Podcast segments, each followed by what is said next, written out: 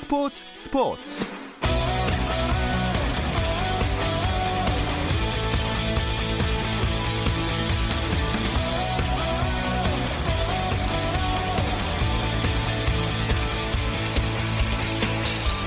스포츠가 있는 저녁 어떠신가요? 아나운서 김종현입니다. 오늘 하루 스포츠계를 돌아보는 스포츠 타임라인으로 김종현의 스포츠 출발합니다.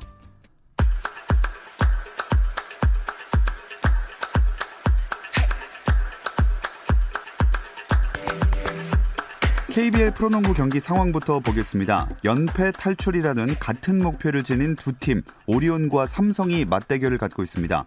봄농구의 희망을 살리기 위해 더 이상 뒤처져서는 안 되는 상황인데요.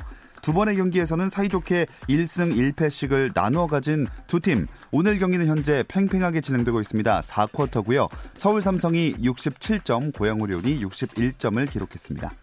또 KCC와 KT의 경기도 진행 중입니다. 두 팀은 4강 직행이 가능한 2위 추격을 위해서 한 걸음이라도 앞서 있어야 하는 상황인데요. 이대성이 없는 KCC 대 허훈이 없는 KT, 공동 3위의 맞대결. 두 팀의 경기 현재 67대 63으로 부산 KT가 넉 점 앞서고 있습니다. 프로배구 V리그는 남자부 한 경기만 열리고 있습니다. 상위권 진입을 위해서 분발해야 하는 두 팀, 5위 삼성화재와 OK저축은행의 경기입니다.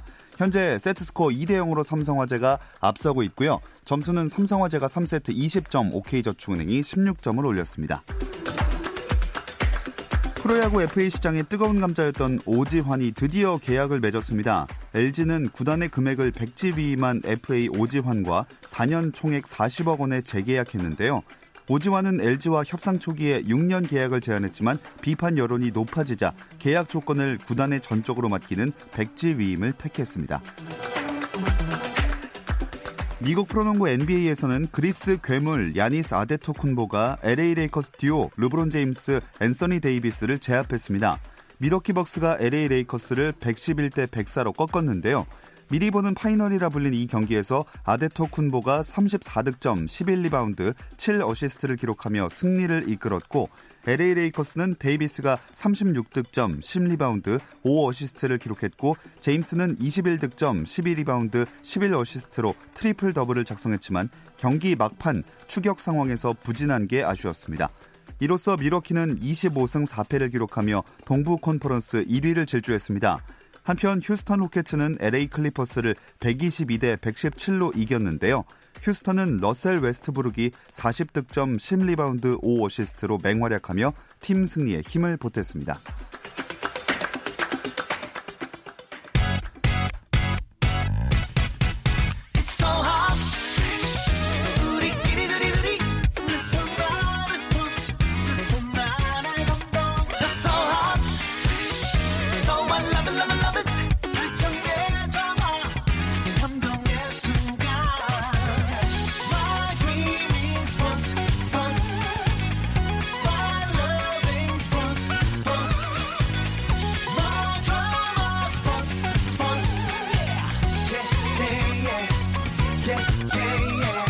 김종현의 스포츠.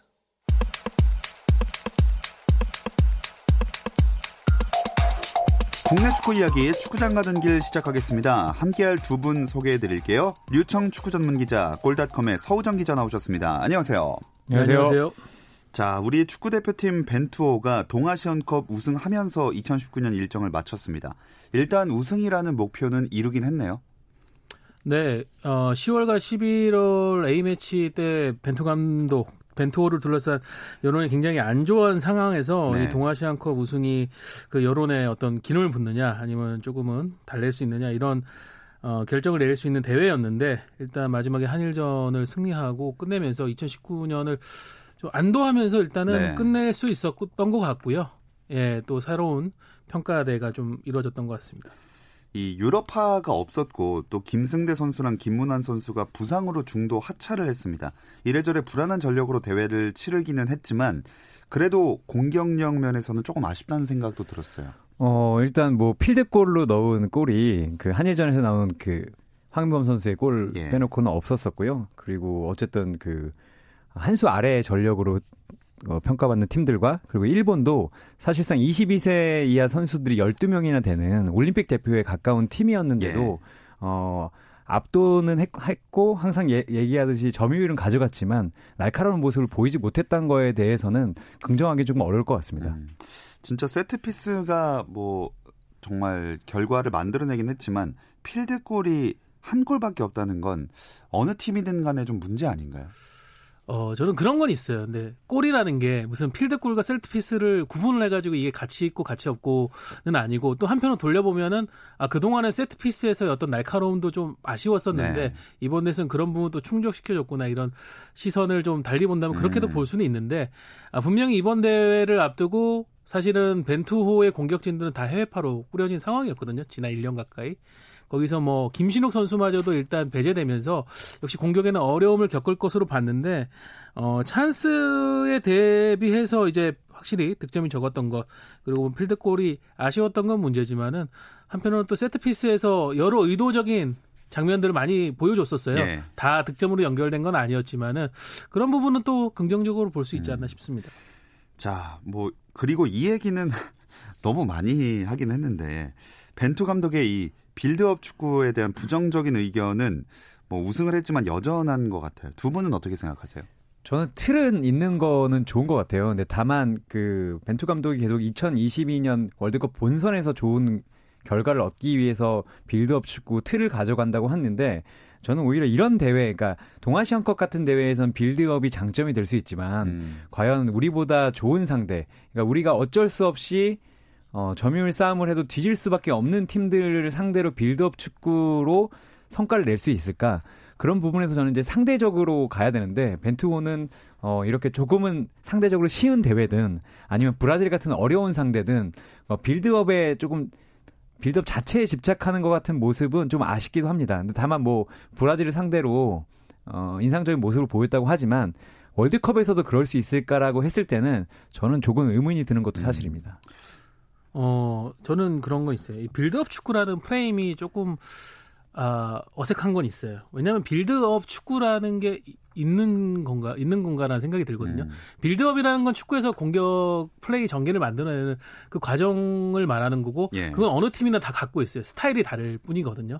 조금 더 길게 혹은 측면을 통해서 빠르게 가져가느냐 중앙에서 미드필더를 통해서 분명히 거쳐서 가느냐 이런 이제 시사 선택을 하는 문제인데 벤투 감독은 벤투 감독이 하는 빌드업은 이거야라는 그런 공통된 인식 없이 벤투 감독은 빌드업 축구만 고집하고 있어 집착하고 있어 이렇게 얘기한 거는 저는 비판의 프레임은 조금 잘못됐다고 보고요.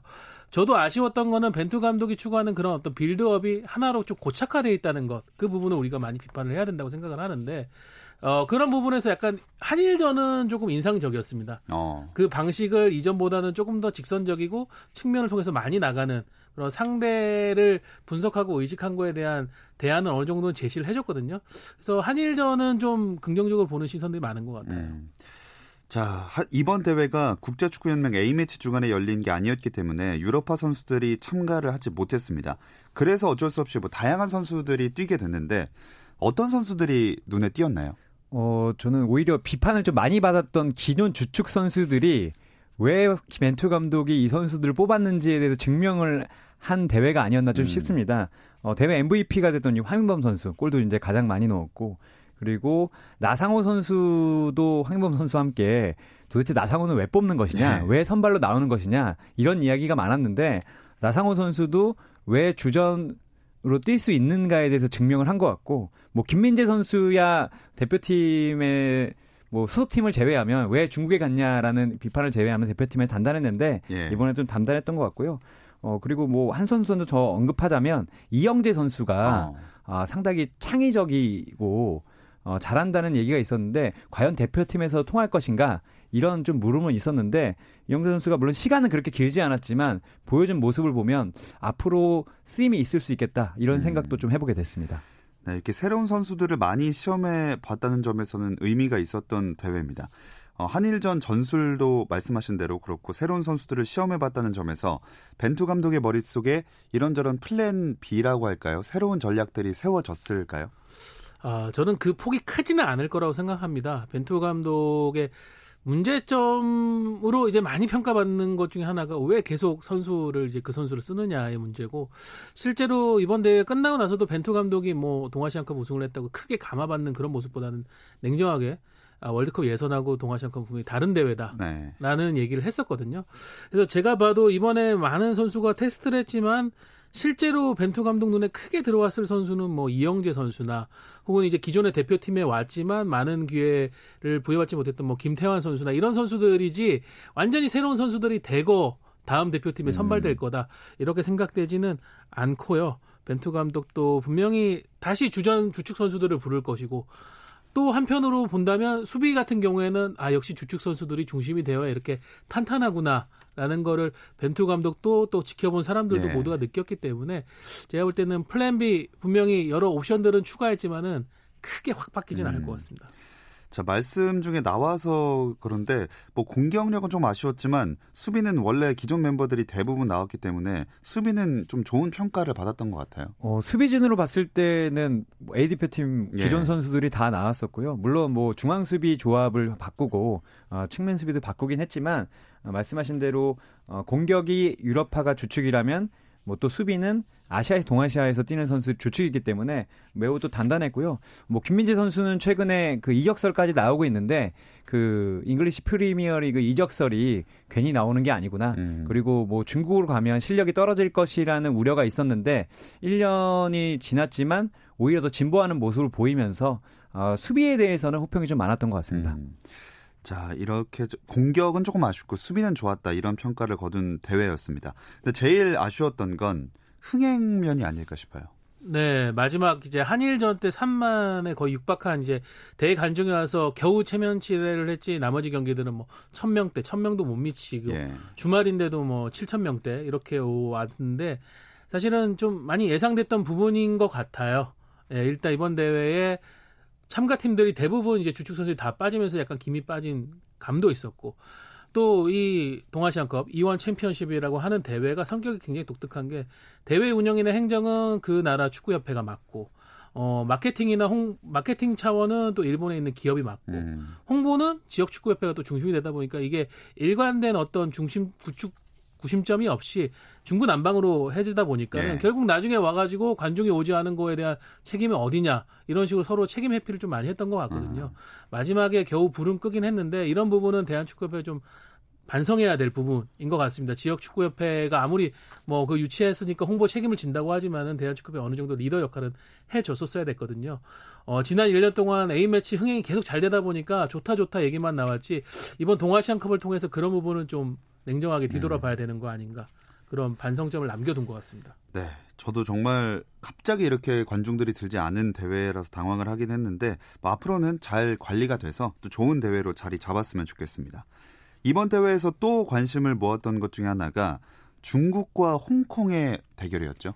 그 마지막 날 그 오후에 중국과 홍콩의 경기를 하고 그 저녁에는 한국과 일본의 경기를 해서 부산이 갑자기 뭐 아시아의 화약고가 되는 거 아니냐 뭐 이런 얘기 나왔는데 지금 홍콩 시위가 6개월째 이어지고 있고 이제 선거를 한 뒤에도 지금 중국에서 계속 강경 발언을 하고 있거든요. 그래서 뭐 이 경찰력도 이날 경기에 상당히 많이 들어갔고 결국 국가 연주도 한 번밖에 안 하게 됐어요. 어쨌든 이제 중국이 홍콩을 이제 돌려받았기 때문에 일국 양제라는 것으로 뭐 해서 국가 연주도 한 번밖에 안 했는데 뭐 많이 두려워했지만 폭력 사태나 아니면 무슨 시위가 나진 않았습니다. 다만 이 홍콩 그 서포터들이 홍콩을 지지하는 분들이 중국 국가가 나올 때 이 뒤로 돌아서서 국가를 듣지 않겠다라는 정도의 모습은 뭐 사진에도 찍히고 영상에도 찍혀서 그 부분은 화제가 됐습니다. 네, 뭐 흥행은 크게 성공하지 못했지만 그래도 큰 불상사는 일어나지 않았던 대회가 아니었나 생각을 해봅니다.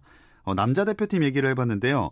여자 대표팀은 정말 확실히 달라졌다는 긍정적인 평가를 받았던 그런 기간이었습니다. 콜린 벨 감독의 여자 대표팀 이야기는 잠시 쉬었다 와서 나눠볼게요.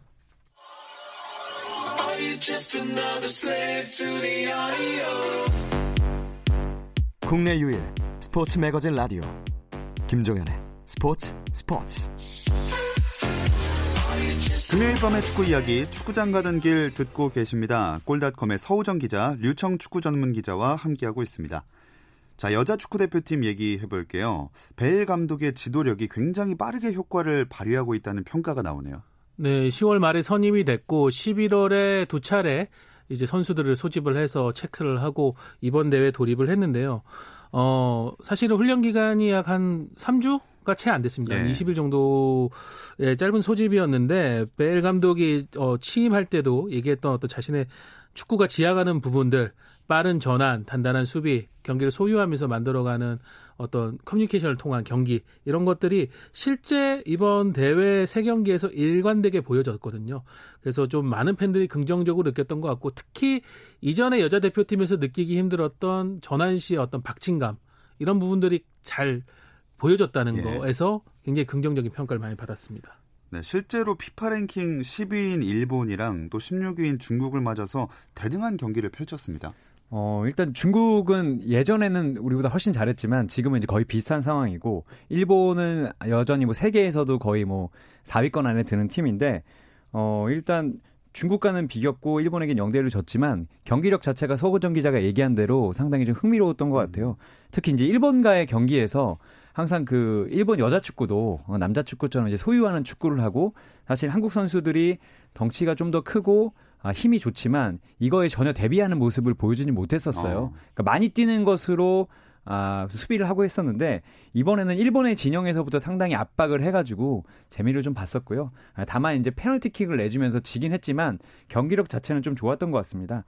그리고 또 강채림 선수라고, 이 선수가 2019 프랑스 여자 월드컵에도 갔었는데 크게 활약은 못했어요. 왜냐하면 이 선수가 이제 주전으로 나올 것이라고 생각을 했었는데 월드컵 때는 이제 베테랑들이 중용을 받았고, 콜린 벨 감독이 오자마자 이 선수를 이제 주축 선수로 쓰고 있는데, 이 선수가 이제 대만전에서 2골 넣었거든요. 근데 이 선수가 사실은 이제 빠르고 아까 얘기했던 것처럼 공수 전환도 할 수 있고 벼락 같은 슈팅을 갖췄는데, 이런 선수들도 이제 세대 교체까지 된다면 다음에는 좀 더 좋은 모습을 기대해 볼 수 있지 않을까, 뭐 그런 생각까지 해봤습니다.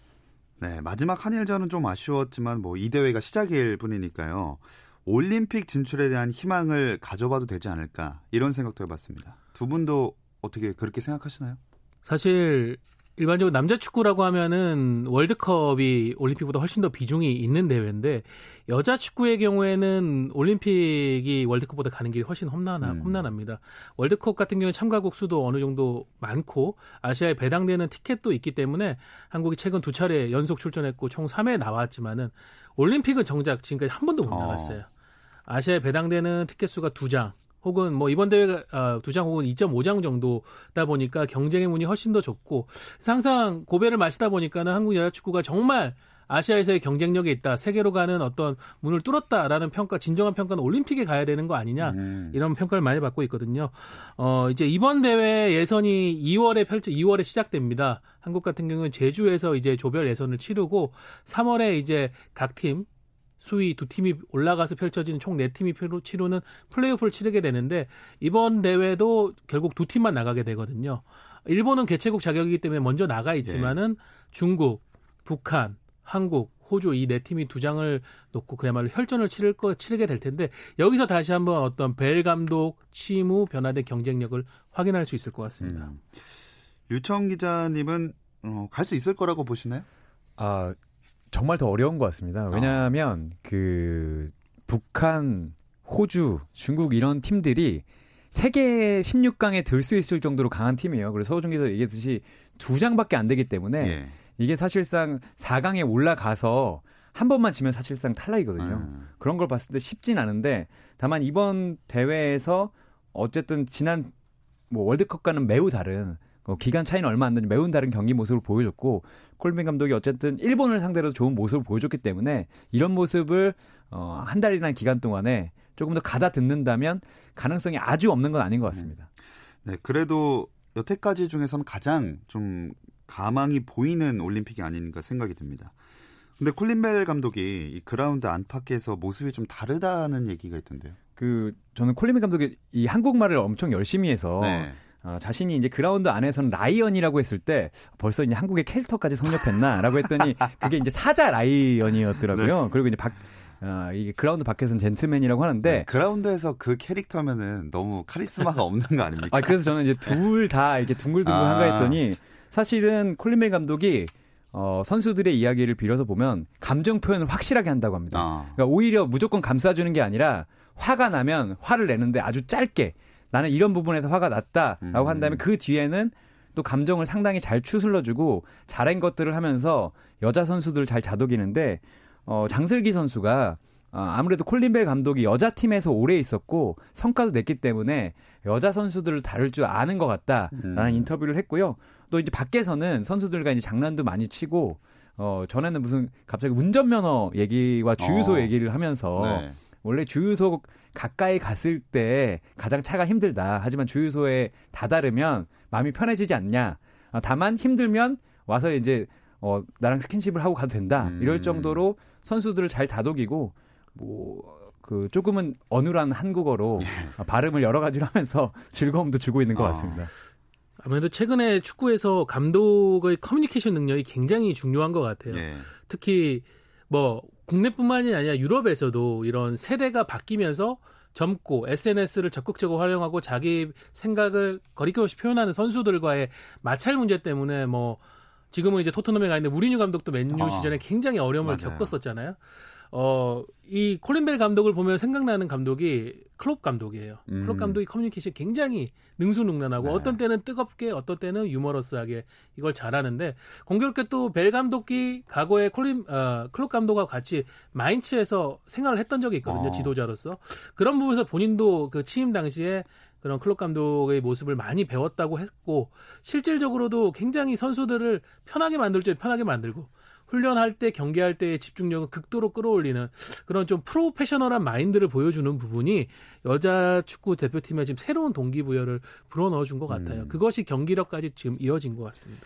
네, 클롭 감독이 잉글랜드 리버풀에서 지금 1위 독주를 하고 있는데 우리 여자 대표팀도 뭔가 그만큼의 성과가 났으면 좋겠습니다.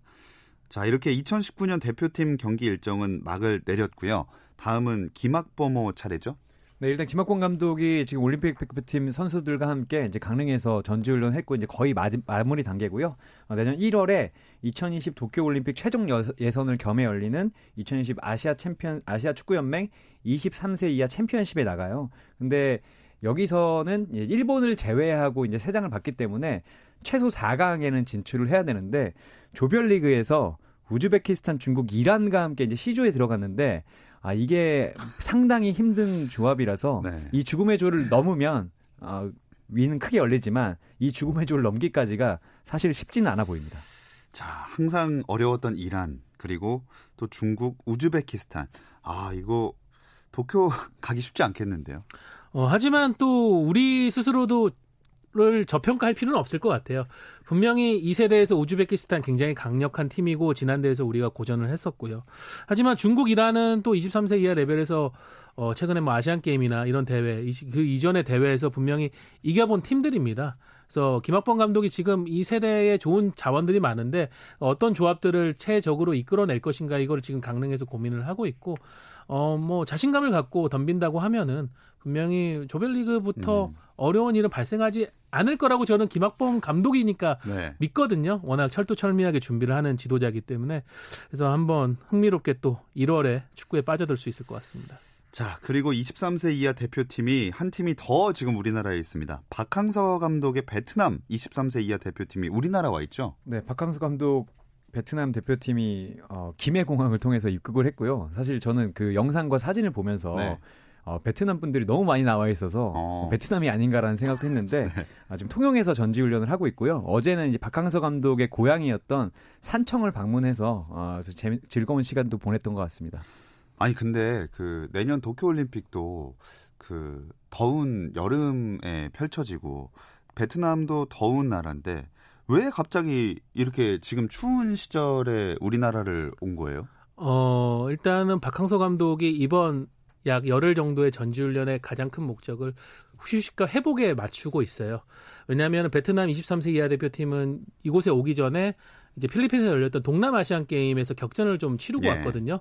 거기서도 이제 금메달이라는 목표가 있었기 때문에 선수들이 많은 힘을 짜냈는데 그걸 좀 여기서 회복을 하고 무엇보다 사실은 베트남의 어떤 관심이나 이런 미디어의 취재 열기도 한국보다 훨씬 더 뜨겁거든요. 그렇겠죠. 그런 포커스에서 조금은 떨어져서 선수들이 타국에서 마음 편하게 좀 휴식을 취하고 할 수 있고 또 통영 같은 경우에는 박항서 감독이 과거에 K리그 팀들을 맡았을 때도 자주 전지훈련을 갔던 곳이라 잘 알고 있거든요.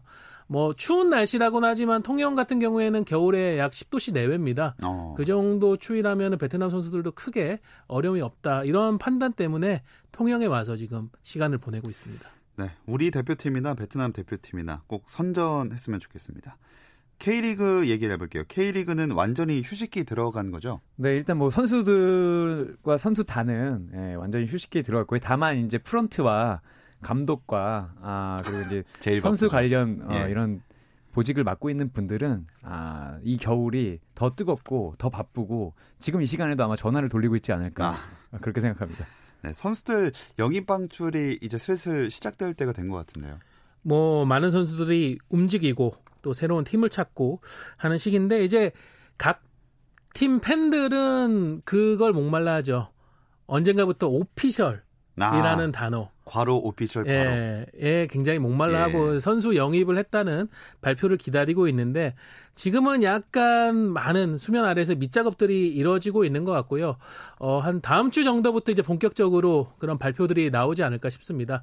또 FA 선수들 같은 경우에는 이제 1월 1일이 시작되면은 러시가 시작될 것이고 각 팀들이 이르면 이번 달 말 그리고 늦어도 1월 한 10일 전에는 전지훈련을 출발하는데 대부분 팀들이 이제 그 전에 선수 구성 어느 정도 마무리하고 싶어 하거든요. 그래서 이 짧은 약 한 20일 가량의 시간 동안에 정말 팬들이 기다리고 있는 그런 오피셜들이 쏟아질 것 같습니다. 자, 또 새로운 또 많은 팬들을 설레게 하는 오피셜 기대해 보겠습니다. 그리고 대한축구협회가 주관하는 2019 KFA 시상식도 있었네요. 네, 어제인 이 19일에 열렸는데요. 손흥민 선수가 올해 남자 선수상을 받았고 지소연 선수가 올해 여자 선수상을 받았는데 손흥민 선수는 64명의 투표자 가운데 이게 1, 2, 3위를 선정하는 방식이거든요. 예. 57명에게 1위를 받으면 1위 표를 받으면서 60몇 명 중에 64명 중에 57명에게 예. 1위를 받았고요. 그래서 이제 2위를 차지한 발렌시아 이강인 선수, 3위를 차지한 김보경 선수와는 점수 차이가 아주 크게 나는 1위를 차지했습니다. 이 네 번째라면서요?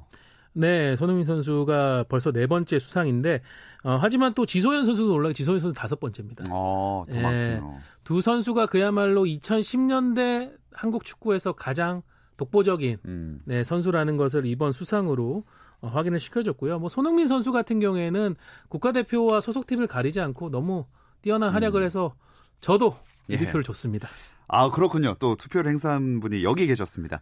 자, 어쨌든 축구장 가는 길은 여기서 마무리를 하겠습니다. 류청 축구 전문 기자, 골닷컴의 서우정 기자, 고맙습니다. 감사합니다. 자, 주말엔 9시 20분부터 함께 하실 수 있습니다. 김종현의 스포츠.